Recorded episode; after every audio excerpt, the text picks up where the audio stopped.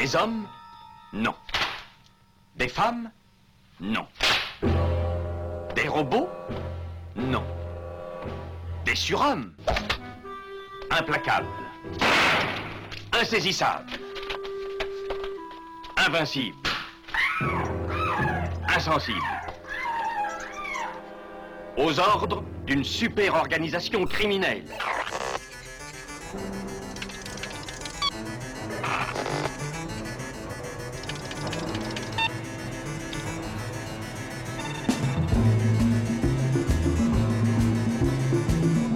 Impossible Rien n'est impossible pour... Culture prohibée. Bienvenue pour ce nouvel épisode de Culture Prohibée. Culture Prohibée, c'est l'émission hebdomadaire de la culture planète du Ciboulot, coproduite par Radiographite, graphite.net et animée par l'équipe des films de la Gorgone, des films de la Gorgone.fr. Culture Prohibée, c'est aussi un profil Facebook et un podcast disponible sur différentes plateformes. Tous les détails sont sur le blog de l'émission culture-prohibée.blogspot.com. Ce sont les légendes que l'on a tous entendues. C'est des gangs qui roulent de nuit tout phare éteint et quand un conducteur leur fait des appels de phare pour les prévenir, ils les flinguent. C'est ce que nous appelons une légende urbaine.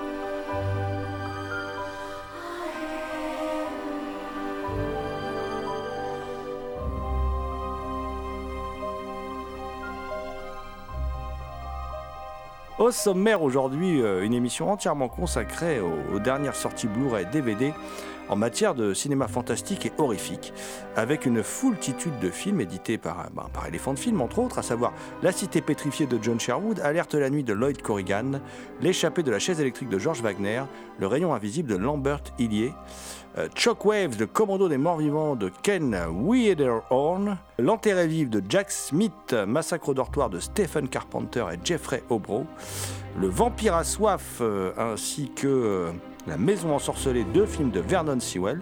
Ça, c'est chez ESC Éditions pour les deux derniers titres. Toujours chez ESC, on parlera de Urban Legend de Jamie Blanks et d'un autre film sur les légendes urbaines, Candyman de Bernard Rose, le classique. Et puis on terminera avec un film sorti chez Rimini, euh, Les Traqués de l'an 2000 de Brian Trechard Smith. Euh, L'équipe de Culture Prohibée remercie Yona Kratz, Sandrine Hiver, Victor Lopez et Jean-Pierre Vasseur pour leur aide sur cette émission. Pour causer fantastique et horreur, je suis accompagné de mes deux trublions préférés, à savoir Damien Demet, dit la bête noire de Compiègne, un archéologue animal en quête de cultures souterraines et oubliées. Bonjour Damien. Salutations à toutes les entités conscientes qui nous écoutent. Également présent dans ce studio, Thomas Roland, dit le loup-garou Picard, qui chaque nuit de pleine lune rédige de sanglants écrits pour la revue Prime Cut, dont il est rédacteur en chef. Il est également rédacteur en chef de l'émission À l'écoute du cinéma, émission radiophonique diffusée sur RCA. Bonjour Thomas. Salut GG, salut Damien et bien évidemment salut à toutes. Je vais débuter cette émission avec une euh, série de films euh, de la Universal. Alors c'est pas les grands classiques, mais ils sont considérés comme appartenant au, comment dire euh, au cycle de la Universal. Alors ça s'étend des années 30 aux, années 50. Alors euh, film accompagné de, petits livrets très riches en iconographie et dont les textes sont signés Alain Petit. Et euh, on, retrouve dans cette euh, petite série de, quatre films, tout d'abord Le Rayon Invisible de Lambert Hillier euh, de 1936, qui est un film alors qui a la particularité, il y a une belle distribution, mais il y a surtout Boris Karloff et Bella Lugosi dans le même film. Voilà, ça c'est toujours un événement pour les amateurs de, de fantastique et d'épouvante à l'ancienne. Alors on est en on est dans l'âge d'or, hein, on est dans les années 30 hein, de, de la Universal.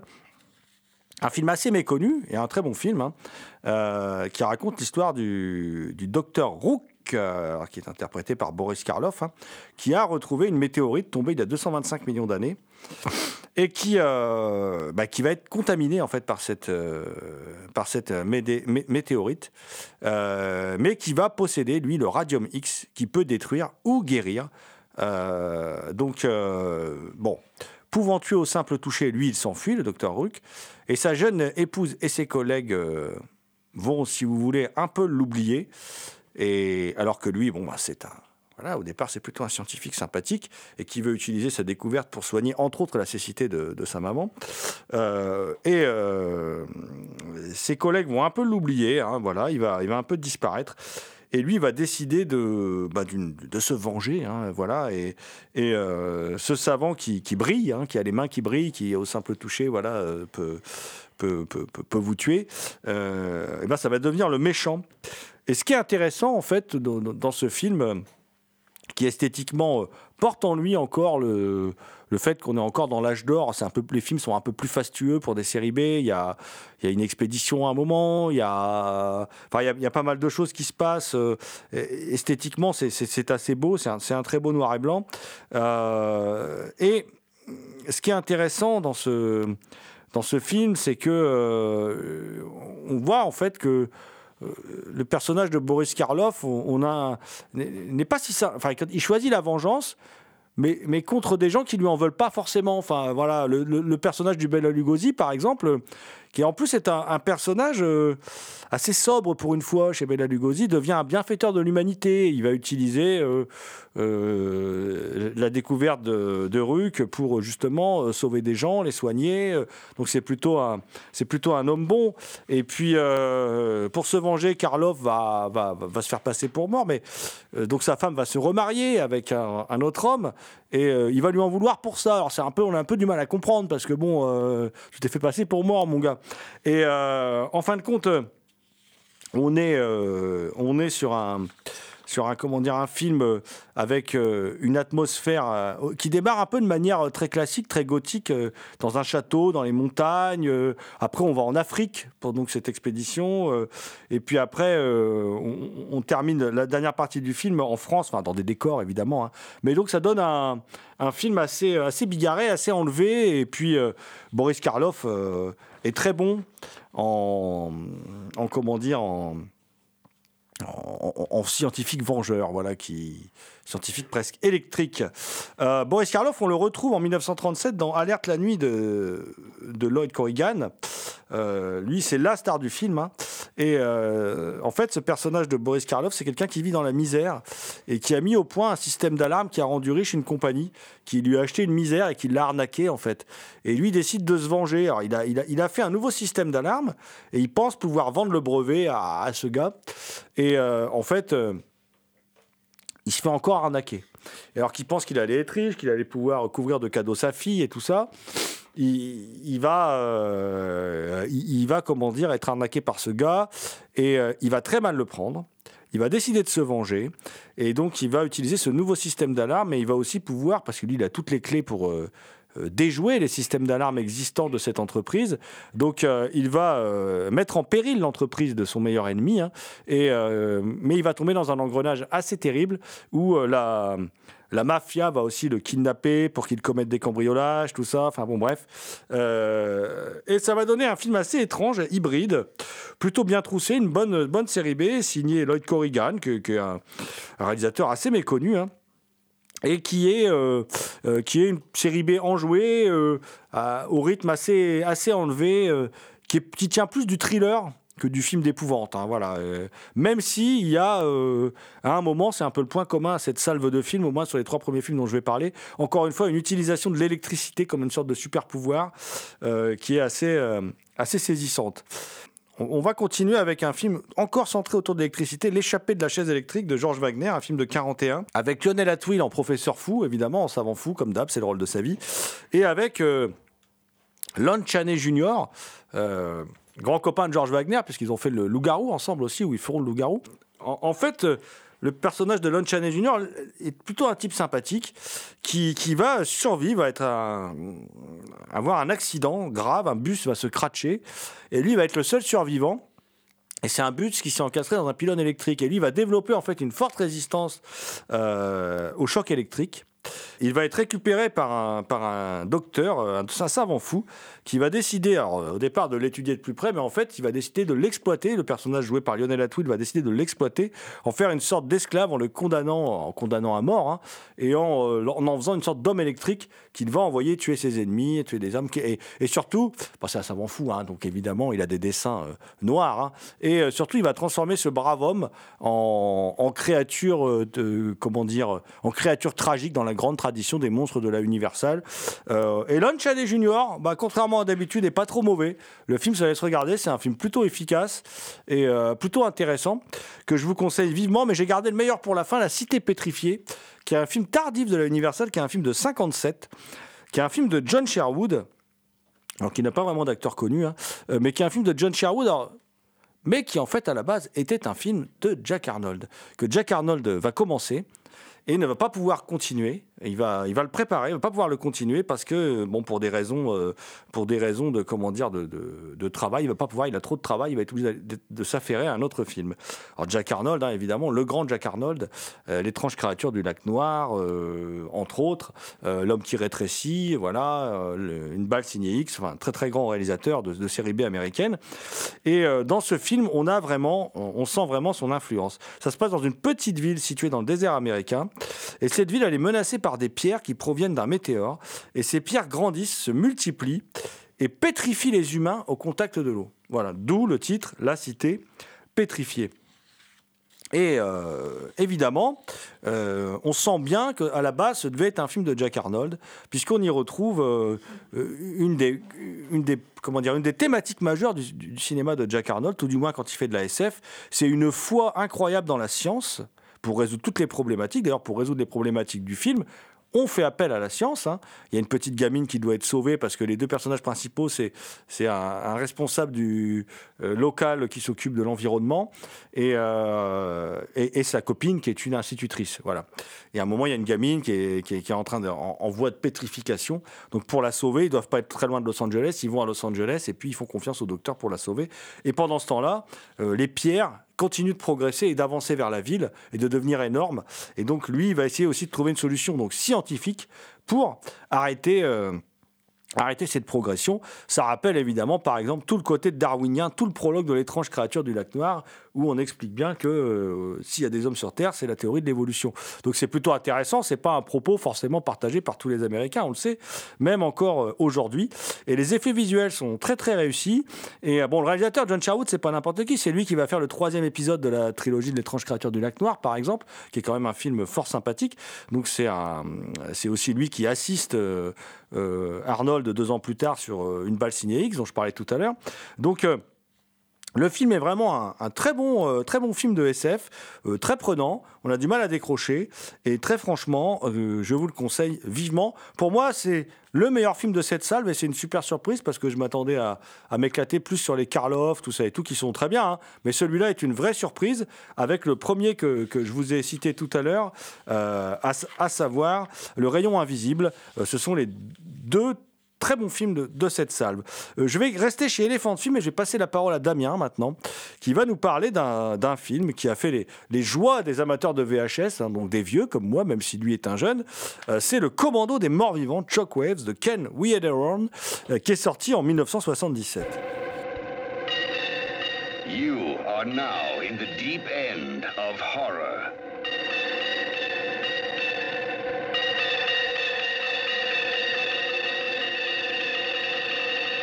Shockwaves.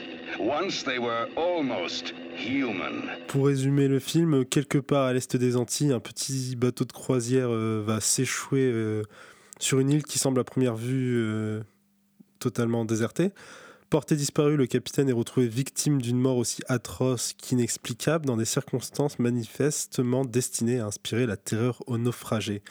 Dans l'île, les rescapés découvrent avec soulagement une somptueuse résidence style colonial qu'ils croient d'abord inhabitée, mais un photographe faisant retentir du Wagner dans les profondeurs de la jungle leur élève bientôt une présence et à travers un haut-parleur, une voix à l'accent germanique les interpelle. Immédiatement, dès le début du film, euh, on pose une introduction historique qui annonce immédiatement des zombies nazis. Oui, la menace du film, c'est des zombies nazis, mais c'est pas n'importe quel zombie nazi. hein. C'est les zombies nazis parfaits, c'est-à-dire c'est des zombies nazis, plongeurs ou grenouilles. Moi, j'appelle ça des grenouilles zombies nazis parce que je trouve que le terme renvoie immédiatement. Alors, on peut donner l'impression que je dénigre un peu euh, le film, mais c'est pas du tout le cas. hein. parce que après cette introduction, on se retrouve avec une rescapée et du coup, on se dit quand même que on va suivre comment un groupe de survivants est censé survivre face au groupe parfait de soldats nazis plongeurs. Et au fur et à mesure euh, de l'histoire, il y a un truc qui marque ma rétine, mais de façon incroyable. C'est toute l'ambiance qui se crée à travers l'émergence hors de l'eau ou la plongée sous l'eau de justement cette menace, qui est accompagnée d'une musique lancinante et terrifiante qui participe énormément à l'atmosphère euh, du film. Il crée toute une ambiance qu'il arrive à maintenir et c'est vraiment ces plans aquatiques qui sont d'une force euh, incroyable. Bon, après, le combat est immédiatement disproportionné. Comme je disais, euh, l'ultime légion qui effraie toutes les autres unités militaires de la Seconde Guerre mondiale qui se retrouvent face à un groupe de touristes bourgeois. On sait immédiatement à qui va profiter l'avantage du terrain. Au casting, on retrouve Peter Cushing qui joue un SS. Alors, vous le connaissez sans doute pour ses rôles dans Star Wars ou pour Frankenstein, mais personnellement, je le connais parce qu'il a joué le moins bon Doctor Who de tous les films Doctor Who. Et en survivante, il y a Brooke Adams qui joue euh, un an avant dans L'invasion des profanateurs de tombes. Donc les menaces un peu invisibles, elle connaît. C'est un film qui brille surtout par son atmosphère qui est incroyablement maîtrisée et qui a même eu une suite. Effectivement, il y a, Brooke Adams. Alors, Brooke Adams, euh, bon, elle a fait l'invasion des profanateurs de sépulture de, de Kaufman, euh, mais elle va avoir un rôle très très marquant, c'est dans Les Moissons du Ciel de Malik. C'est la belle Brooke Adams va avoir une, plutôt une chouette carrière. hein, euh, voilà. euh. Il y a aussi John Carradine, hein, la légende, qui fait le vieux capitaine euh, du Rafio qui va s'échouer. euh, et, et- ce que tu n'as pas dit, c'est que c'est des nazis parfaits, mais ingérables. C'est pour ça qu'on les a mis sur l'île en fait, parce que comme ils étaient ingérables, on les a foutus avec Peter Cushing sur l'île. On leur a dit vous sortez plus de là les gars parce que tes nazis là, ils, ils- tuent tout le monde, euh, ils, sont ingérables, ils, sont, obéissent pas aux ordres, voilà. Euh, mais je suis d'accord avec toi, c'est un film d'ambiance, c'est un film fauché. Peter Cushing racontera à plusieurs reprises que Widerhorn, qui était vraiment au, tout début de sa carrière, euh, par moment se faisait demander des conseils, il savait pas trop comment filmer telle scène, tout ça. Enfin, on sent que c'est- un film fait un peu comme ça à la, à la débrouillardise. Mais je suis aussi d'accord avec toi, Damien. C'est un film qui a une atmosphère très particulière, une sorte d'atmosphère lancinante comme ça, qui est, qui est un peu, euh, qui est un peu étrange et qui, qui moi, me, me plaît bien. Euh, bon, il fera mieux Widerhorn avec les yeux de les yeux de l'étranger Eyes of a Stranger en 80, euh, une sorte de slasher euh, vraiment vraiment chouette. Moi, je voulais parler d'un téléfilm qui est sorti aussi chez Elephant Film, c'est L'enterré vive de Jack Smith. Jack Smith, réalisateur un peu oublié, Jack Smith, réalisateur sympathique hein, aussi, hein, entre autres de la bataille de Midway ou de 747 en péril. Et là, il adapte Ray Bradbury et avec, euh, c'est un, un téléfilm avec Olivia des, Havilland euh, qui interprète Lara, Laura Wynant qui sort d'un séjour en HPR, qui est une femme très riche, et on découvre que son, sa belle-fille aimerait bien mettre la main sur la fortune de sa belle-fille, qui est absolument infecte. Et, c'est une vieille femme qui n'est pas folle, mais qui a, voilà, qui est un petit peu euh, voilà, euh, psychologiquement, et puis qui parfois fait preuve, fait un peu de démence sénile, mais qui n'est pas folle du tout, qui a sa tête sur les épaules. Et euh, un jour euh, qu'elle euh, se promène dans son domaine, euh, donc son domaine, donc, euh, sur lequel il y a également donc son fils et sa belle-fille, elle entend des voix. Et ces voix, en fait, bah, c'est une femme qui est enterrée dans son propre terrain, euh, mais qui n'est pas morte, qui est enterrée vive. Et donc, euh, on la prend pour folle, elle doit essayer de persuader tout le monde que, euh, eh bien, euh, durant, en 1h14, parce que le film est très court, hein, elle doit essayer de persuader tout le monde que euh, bah, il faut sauver cette femme. Cette femme qui est la victime d'un féminicide, hein, d'un mari infect qui a une maîtresse et qu'on découvre très vite, on sait très vite que c'est lui le coupable. hein, voilà. Et Va-t-elle arriver à ses fins? Va-t-elle réussir à sauver cette femme? Dans ce téléfilm à suspense euh, plutôt bien troussé Euh, Et dans les bonus, euh, d'ailleurs, on, apprend quelque chose qui m'a fait beaucoup rire. C'est que Olivia de Havilland, elle est morte, c'est la star de Autant n'emporte le vent. Elle est morte en 2020 quand même, à 104 ans. hein. Et elle a été la, elle a été la, voisine de Jean-Pierre Dionnet. Ils ont habité au même, même, même elle habitait au-dessus de chez lui. Et c'était une horreur. Il raconte, euh, il, raga- il- présente le film et il raconte sa vie un peu. Il raconte ça. Et c'était, c'était une horreur. euh, voilà, elle marchait, mais il l'aimait bien quand même. Et, elle marchait en talons tout le temps, tout le temps, tout le temps au-dessus de chez lui. Et elle supportait pas qu'il y ait du bruit chez lui, même si la journée il recevait des amis. Elle, faisait arrêter le bruit tout de suite. Voilà. Et puis une fois, il a, donc il- pour essayer de l'amadouer, il, a- il lui a fait livrer des fleurs. Et puis le lendemain, il a retrouvé les fleurs devant sa porte. N'en avait rien à foutre en fait. Voilà. Donc c'est assez drôle. Il raconte ça. C'est totalement anecdotique. Ça a strictement rien à voir avec le film, mais c'est assez marrant. Et, euh, et donc le film, pour moi, il est assez efficace. Olivia de Havilland est vraiment très bien dans le film. Et euh, moi, ça fait partie de ces, téléfilms à l'époque qui étaient bien troussés pour la télé américaine. Ces téléfilms à suspense très efficaces, dans une ambiance un peu au-delà du réel, quatrième dimension. euh, voilà. un bon téléfilm bien troussé que je vous conseille vivement.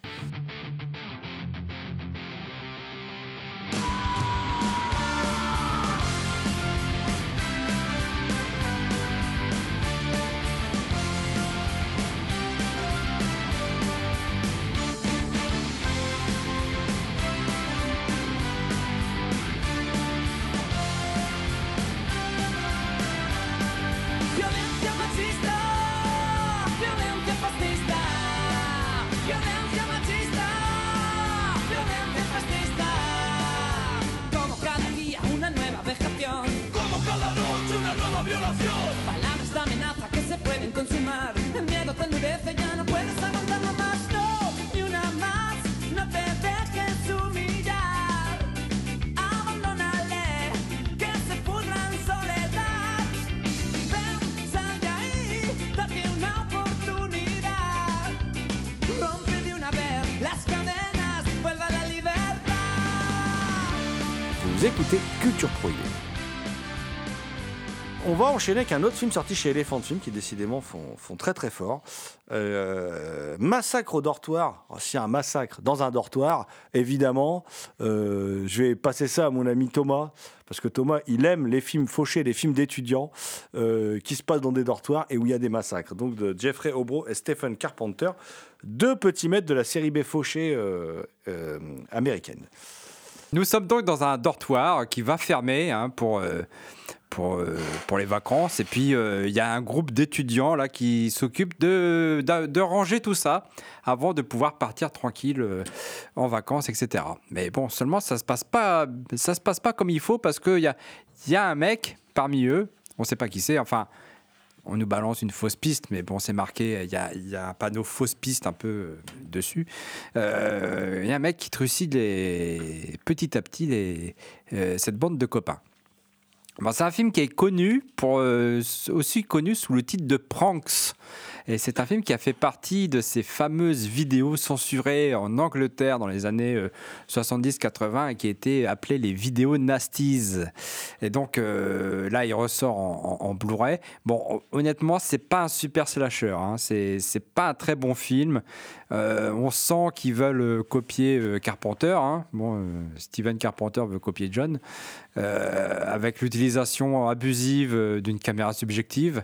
Il y a moins un, un moment de suspense sur un matelas éventré. Bon, je, me demande encore à quoi sert ce plan. Euh, on voit que c'est un film fauché, euh, que c'est pas très bien écrit, c'est pas très bien joué. euh, Il y a plein de scènes qui ne servent à rien, des personnages qui apparaissent comme ça, euh, on se demande qui c'est. il y, a un mec qui est au lit avec une nana, il se lève, il téléphone à une nana, et puis il dit bah je viens de voir. Puis il met je sais pas combien de temps pour venir voir la nana, tu vois, genre deux jours quoi. Il devait vraiment habiter très loin. Et euh, Et en fait, il se passe pas grand chose. Enfin, s'il y a des meurtres, mais euh, c'est vraiment mal foutu. Le... Ouais, les dialogues, ils sont un peu insipides. C'est pas très bien filmé, c'est pas très bien monté. euh, donc, c'est pas, c'est pas un très bon slasher en fait. hein. Déjà, je te trouve très sévère parce que pour un petit film d'étudiant fauché, je trouve que c'est un film qui tient bien la route avec une vraie ambiance malsaine quand même. C'est un film euh, vraiment malsain, euh, un peu glauque, un peu poisseux. euh. Je trouve que c'est vraiment un film, voilà, avec. En plus, il y a une bonne musique de Christopher Young, je trouve, d'un certain Christopher Young quand même, qui, qui plus tard bah, fera les beaux jours du cinéma d'horreur hein, avec euh, Hellraiser 2, La Revanche de Freddy. bon voilà. Et puis surtout. Moi, je, trouve que les meurtres sont quand même assez, euh, assez gore. euh, je trouve que la, hum, je trouve que les, les- acteurs, bon, c'est très inégal évidemment puisque c'est des acteurs amateurs. hein, c'est, une bande de potes. On sent qu'ils essayent de faire que le film dure une heure et demie, quoi. Voilà, on sent qu'ils rallongent un peu la sauce. Mais et puis j'aime bien le final. Je trouve que le final euh, est très étrange. je peux pas le raconter là. Il est très surprenant. Il remet en cause en plus la règle de la Final Girl, quoi. Donc, euh, il, est très, il est très surprenant.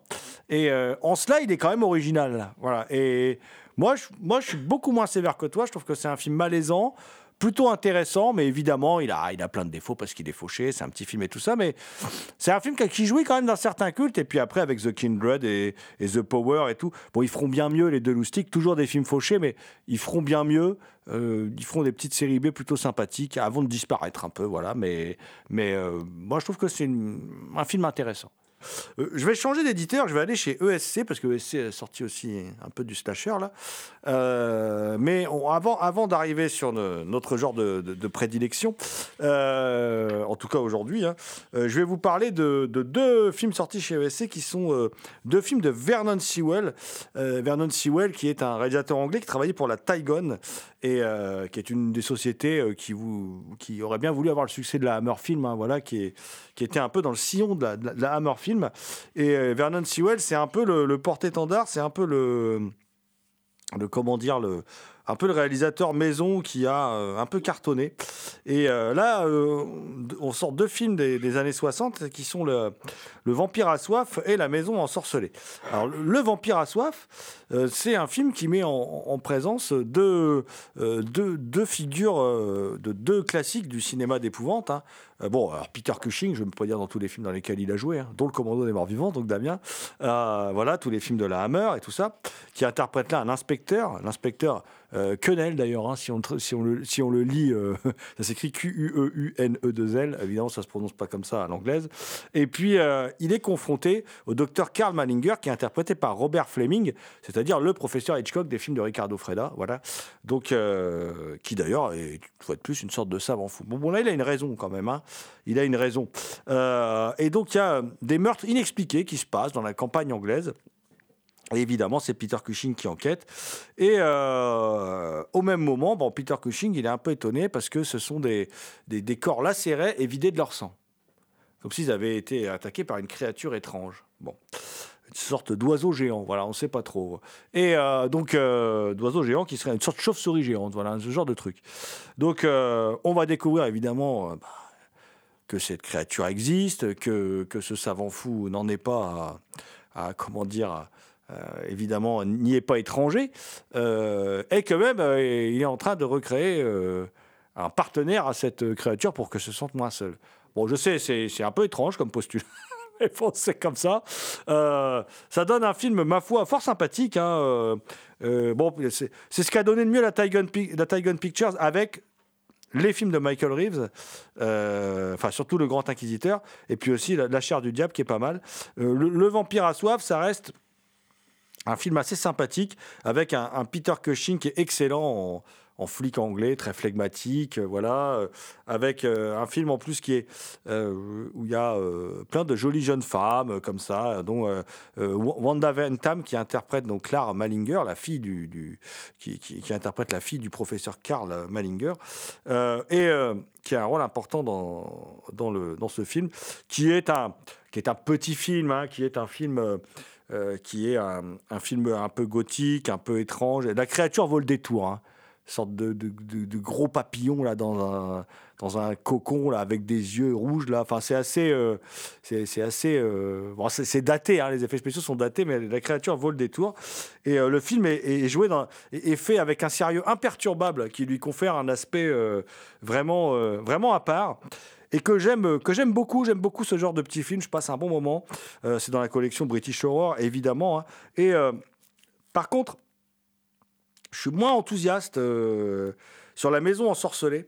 Et pourtant, le film a un casting de rêve, hein, puisque euh, Boris Karloff, Christopher Lee, Barbara Steele, Michael Goof, enfin, c'est vraiment le film qui a fait rêver tout le monde. Mais après, je crois que beaucoup d'amateurs de fantastique euh, sont de toute façon un peu tombés des nues quand ils ont vu le film, hein, où en fait l'apparition de Barbara Steele est surtout une apparition onirique. Hein, euh, dans, des, dans des sabbats, dans des... Elle, est- Lavinia Morley hein, qui, qui- qui dirige des messes noires en fait et qui apparaît euh, qui apparaît dans des séquences oniriques. L'histoire, c'est simple, c'est, un acteur transparent, Mark Eden, hein, qui, interprète Robert Manning, qui est un antiquaire et qui part à la recherche de son frère disparu dans une ville où il y a eu autrefois des procès donc en sorcellerie. Et euh, notamment euh, le procès de Lavinia Morley, donc Barbara Steele, hein, euh, il y a 300 ans de cela. Et il sait que, selon une lettre de son frère, hein, que euh, devait euh, investiguer au manoir Morlaix. Donc il s'y rend, évidemment. Il rencontre le maître des lieux, Christopher Lee, évidemment. Et évidemment la nièce de ce dernier. Et puis aussi un professeur, le professeur John Marsh, interprété par Boris Karloff. C'est un de ses derniers films, d'ailleurs, le pauvre, il tient presque plus debout, il joue avec une canne. Enfin bon, euh, parfois il est en fauteuil roulant. Et qui, au départ, va lui paraître peu sympathique, mais qui va beaucoup l'aider dans sa quête pour retrouver son frère, ou tout du moins ce qui est arrivé à son frère. Ces fameuses scènes très psychédéliques, vertes, rouges, bleues, avec des teintes complètement délirantes, euh, où on voit ces fameuses messes noires euh, à base euh, de, comment dire, de bourreaux en, en slip en cuir. Voilà, c'est assez drôle. Et il y a la très belle Barbara Steele qui trône au milieu, comme ça, de, tout ce monde. et lors de ces scènes de messes noires, qui sont quand même qui sont quand même qui valent leur pesant de cacahuètes. hein, euh, voilà. hein, euh. et euh, après, le, film a, beaucoup de charme. C'est un film gothique, c'est un film dans des, tourné dans des beaux décors, c'est un film avec une très belle photographie. Et alors, c'est vraiment deux films, ces deux films de Vernon Sewell sont importants parce qu'ils montrent vraiment. alors celui-là est vaguement inspiré de Lovecraft, hein, mais je dis très vaguement. voilà, il est vaguement inspiré de Lovecraft, comme beaucoup de films d'ailleurs. Mais il montre vraiment ce qu'a été la richesse du cinéma anglais, sa vitalité à une époque où euh, la Hammer a entraîné quand même des, sous-boîtes, la Amicus, la Tygon, et qui essayaient de singer la Hammer, mais il n'y a qu'une Hammer, c'est la Hammer, voilà. Donc, euh, comme témoignage d'une époque, ces films sont indispensables pour les fantasticophiles complétistes. Et puis, on va rester chez ESC pour un autre film qui va rejoindre un genre que l'on aime bien, avec une musique de Christopher Young d'ailleurs, une très bonne musique de Christopher Young, qui est un, est un film de Jamie Blanks, un réalisateur sous- sous-estimé, un réalisateur australien, et qui est un film eh, avec Jared Leto, euh, quand même, hein, qui est à l'époque un tout jeune, tout jeune acteur. Euh, et euh, ce film s'appelle Urban Legend.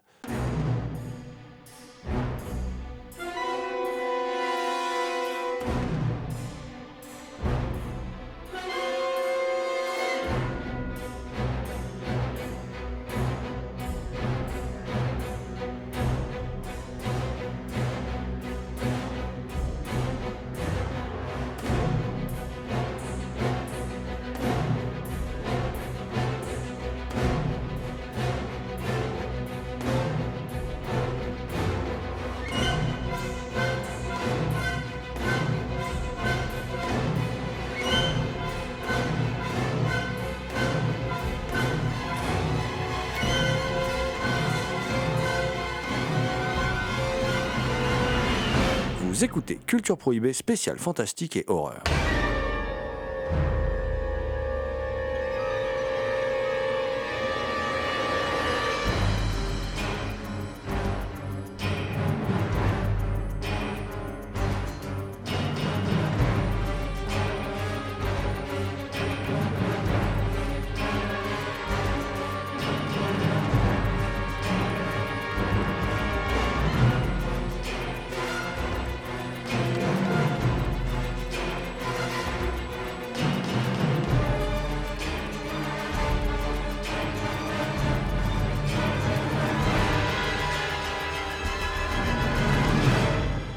Urban Legend, qui est réalisé par le cinéaste australien euh, Jamie Blanc, qui nous avait euh, habitués à des, à des films un petit peu plus durs, comme euh, Storm Warning, hein, où, qui se passe entre un slasher et un film de redneck assez violent et assez, assez gore.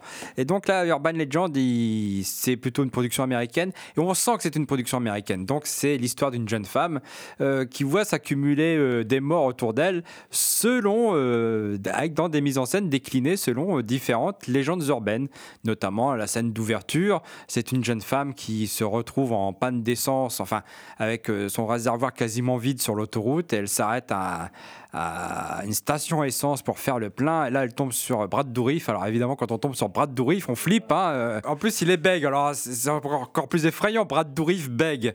Et Brad Dourif euh, l'enlève de, de la cabine de la voiture et l'enferme dans la station essence. Alors elle se défend, bien sûr. C'est Brad Dourif. On a peur. Elle se défend. Et donc, elle s'enfuit finalement avec sa voiture, malgré que le réservoir soit à plat. Et euh, en fait, il y a quelqu'un sur la banquette arrière. Il voulait la prévenir qu'il y avait quelqu'un sur la banquette arrière avec une hache? Et puis, bien sûr, elle se fait décapiter. Mais par contre, apparemment, la voiture ne fait pas de sortie de route. Ça, c'est la première invraisemblance du film. Enfin bref, mais on s'en fout un peu. Et donc, euh, les différents meurtres sont euh, donc déclinés de différentes légendes urbaines. hein. On a droit à un petit cours euh, par Robert Englund sur les légendes urbaines, etc. Avec démonstration à l'appui, comme quoi c'est faux. Évidemment, dans le film, le tueur va nous montrer que, bah non, en fait, euh, c'est vrai. Et euh, c'est un film plutôt, plutôt bien soutenu. Moi, moi, je trouve que Jamie Blanc, c'est un bon réalisateur. hein. Je trouve qu'il a, il a vraiment une patte. euh, et son film, il est vraiment, il est vraiment bien foutu. Il n'y a pas de temps, il y a pas de temps mort.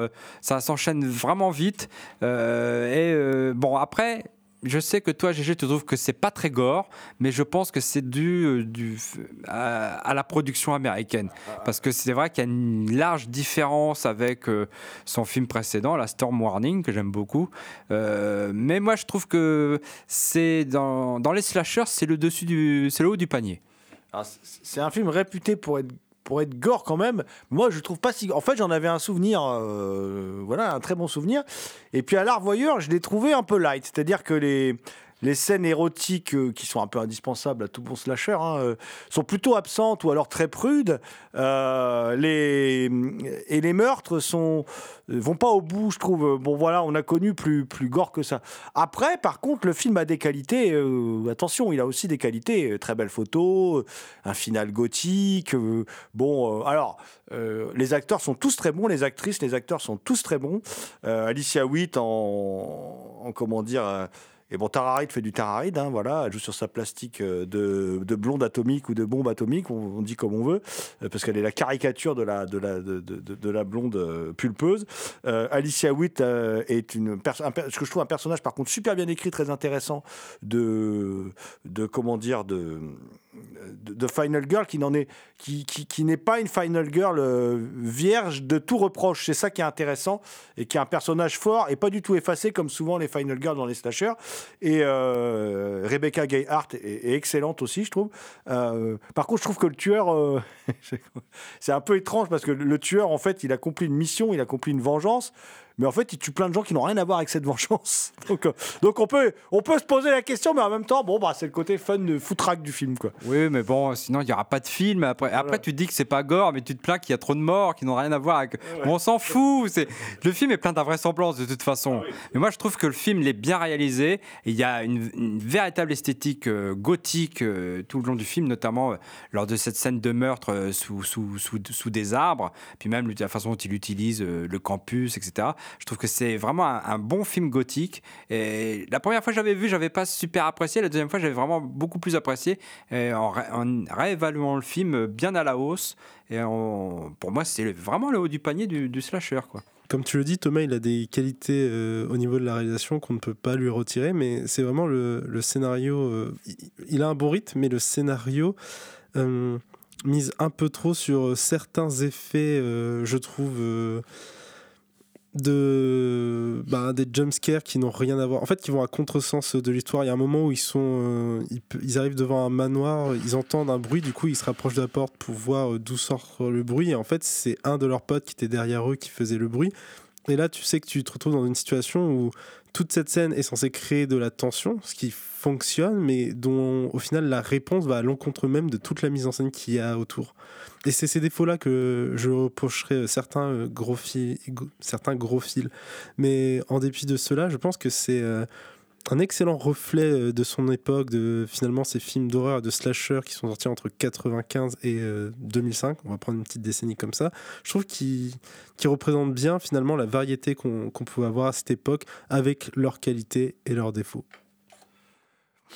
Alors, autre film, euh, autre film de, de cette époque, enfin un peu avant, en 92, euh, film, film signé d'un Anglais, Bernard Rose, sort- qui sort également chez ESC.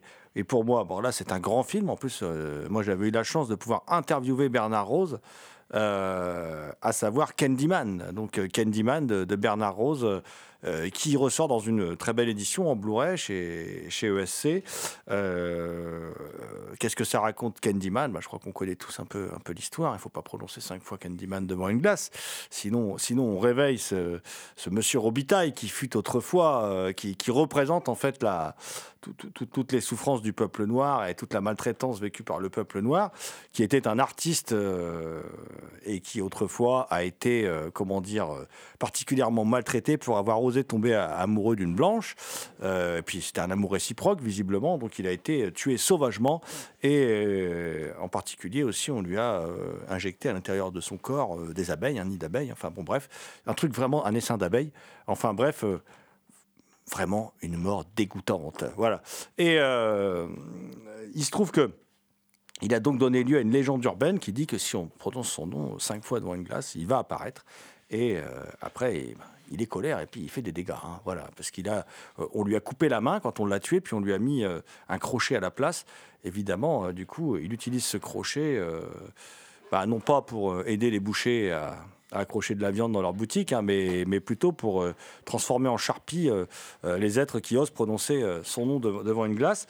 Et Hélène Lyle, qui est, comment dire, une intellectuelle, une universitaire, va étudier cette légende urbaine de Candyman et il va se nouer une étrange relation entre elle et le Candyman. Je précise qu'elle- je précise qu'Hélène Lyle, c'est Virginia Madsen, qui trouve certainement là, avec Hotspot de Denis Hopper, son meilleur rôle. Elle est fantastique dans ce film. Et euh, évidemment, euh, elle va de fait se retrouver elle-même, euh, enfin comment dire, elle va être la, la, marionnette de, de- Candyman et elle va se retrouver au centre du coup d'une nouvelle légende urbaine d'ailleurs qui ouvre le, film de 2021 euh, signé euh, euh, Nia d'Acosta, euh, puisque le film de, Nia- de 2021 part du principe qu'on raconte non pas la légende du Candyman, mais on raconte la légende de Helen Lyle, voilà, qui a sauvé une enfant du bûcher. On découvrira qui est cet enfant du bûcher dans la version de, de 2021. Euh, donc, film de Bernard Rose. Je vous disais, Bernard Rose, qui est un artiste que j'adore. j'a- J'avais pu longuement interviewer dans, une émission il y, a, longtemps de ça, lors de la sortie de son Frankenstein très punk. Et. Pour moi, très grand film, adapté de Clive Barker, qui est un, qui est un, film très poétique, très social, euh, avec une mise en scène très élégante. Euh, on parlait à l'instant d'Urban Legend. Un tout petit exemple. hein. Euh, dans Urban Legend, il y a une scène où Robert Englund, effectivement, euh, raconte des légendes urbaines. Et en fait, il y a la même scène dans, dans Candyman, mais incroyablement mise en scène. C'est tout à fait autre chose. En fait, il y a Virginia Madsen qui se promène entre deux bâtiments de la faculté et on entend son mari, en fait, hein, euh, faire un cours sur les légendes urbaines aussi. Et, euh, sauf que là, ça sert de raccord-son. C'est assez brillant, je trouve, en, en termes de mise en scène. Et puis, on retrouve euh, tout ça, c'est- cet étrange mélange dès le générique, ce, côté très oppressif de la ville, le côté euh, très, des- comment dire, très géométrique de la mise en scène, euh, utilisé par Bernard Rose, qui va dévier petit à petit vers un univers extrêmement, euh, extrêmement euh, poétique et, et, qui, pour moi, fait de ce film un film unique. Et quand j'ai revu, j'ai revu les deux à la suite, enfin celui-ci et le Nia d'Acosta, euh, j'ai été sidéré. À chaque fois que je vois ce film, je le trouve meilleur que la fois précédente. En fait, je, suis sidéré. Ce film, pour moi, est un est un très grand film fantastique des années 90. euh, vraiment un très grand film. Moi, j'aime beaucoup le film. euh, je trouve que la première heure du film était assez extraordinaire. Quand, euh, quand le Candyman n'est qu'une légende, en fait, n'est qu'une légende et n'est qu'une ombre, une apparition, et aussi pour Helen Nile, en fait, euh, semble être effectivement une- qu'une apparition, qu'une- qu'un effet de son, de son imagination. Là, je trouve le film extrêmement, brillant pendant, pendant une heure. Après, euh, quand, il, quand il devient plus concret, j'aime moins. Je trouve que déjà, bien avant euh, le film produit par euh, Jordan Peele, le film déjà parlait de la gentrification et aussi parlait euh, de, de la culpabilité par rapport à, l'esclavage euh, aux, États-Unis. Et ce personnage, incarné par euh, Virginia Madsen, incarne bien cette, culpa- cette culpabilité. Bah écoute, mon cher Thomas, on, va s'arrêter là pour Candyman parce qu'on on aurait tant de choses à dire. On aurait aussi envie de, défendre le remake de, de Nia DaCosta qu'on trouve euh, très bon. On trouve deux films différents, mais en même temps euh, très complémentaires, qui est plus une sorte de suite d'ailleurs, le film de Nia DaCosta. et qui, si le film de, pour moi de, Bernard Rose est l'un des, meilleurs films d'horreur des années 90, celui de Nia DaCosta est l'un des meilleurs films d'horreur de ces dernières années pour moi. Donc les deux, pour moi, sont deux excellents films qui, alors ils sont différents. Celui de Nia DaCosta joue, plus, joue sur le hors-champ, comme celui de, de Bernard Rose aussi, mais il, il est moins poétique, par exemple. Mais il a aussi une construction géographique des plans, euh, géométrique des plans et tout qui est très très ambitieuse et très impressionnante. Et puis un discours aussi très politique, comme le premier sur la gentrification, très intéressant, puisque ce n'est non pas un film qui analyse euh, le phénomène euh, de la gentrification uniquement sous, le prisme de, de la race, comme on dit maintenant, même si j'aime pas ce mot, mais qui l'analyse sous le prisme de la classe sociale. Et ça, c'est très intéressant. Alors, on va terminer cette émission avec un film sorti chez Rimini, euh, un film australien de Brian Trenchard Smith, euh, un film avec Steve Reisbach, Steve Reisbach dont je rappelle que le sosie officiel est notre ami Dominique Legrand, que l'on salue, et la belle Olivia Hussey, un film produit par David Hemmings, un film dont le pitch est très simple. Tous les opposants ou les gens qui sont un peu euh, voilà, soupçonnés de ne pas être trop d'accord avec le pouvoir en place dans un, dans un monde dystopique sont envoyés dans un camp de rééducation. Et là, nos héros finissent carrément en, en- gibier euh, pour euh, une chasse digne des chasses du comte Zaroff, menée par le directeur de la prison et des amis à lui, dont une bête tout droit échappé, euh, on dirait le fauve dans les X-Men, tout droit euh, échappé de l'île du docteur Moreau, et puis une incroyable Amazone perfide euh, qui adore, elle est très, comment dire, elle- est très sadique et elle adore tuer les gens avec son arc à, à flèche explosive, et tout ce petit monde-là se retrouve embarqué dans, ce, dans cette film qui devait être un film énorme avec un gros budget et qui a vu son budget raboté, un producteur partir. On le découvre dans les bonus passionnants qu'il y a dans cette édition éditée par Emini. Et euh, on découvre qu'à ce moment-là, c'est posé un cas de conscience pour Brian Trenchard Smith. Soit il réalisait le film, euh, mais en enlevant des dizaines de pages de scénario et en tournant euh, deux semaines de moins, je crois. Euh, soit il réalisait pas le film. Il a choisi du coup de réaliser le film pour pas mettre au chômage toute son équipe. Et ça donne un film assez étrange, un film complètement barré, complètement autre.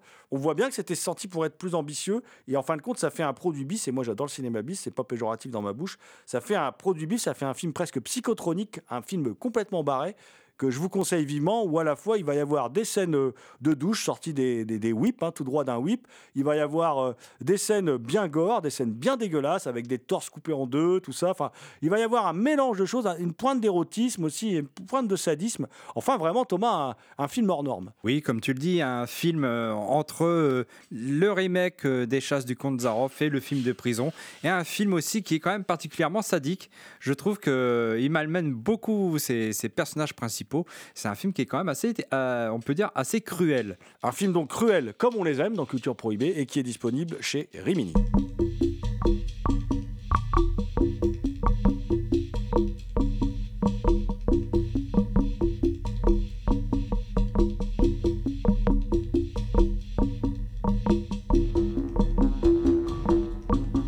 C'était Culture Prohibée, une émission réalisée en partenariat avec les films de la Gorgone et la revue Prime Cut.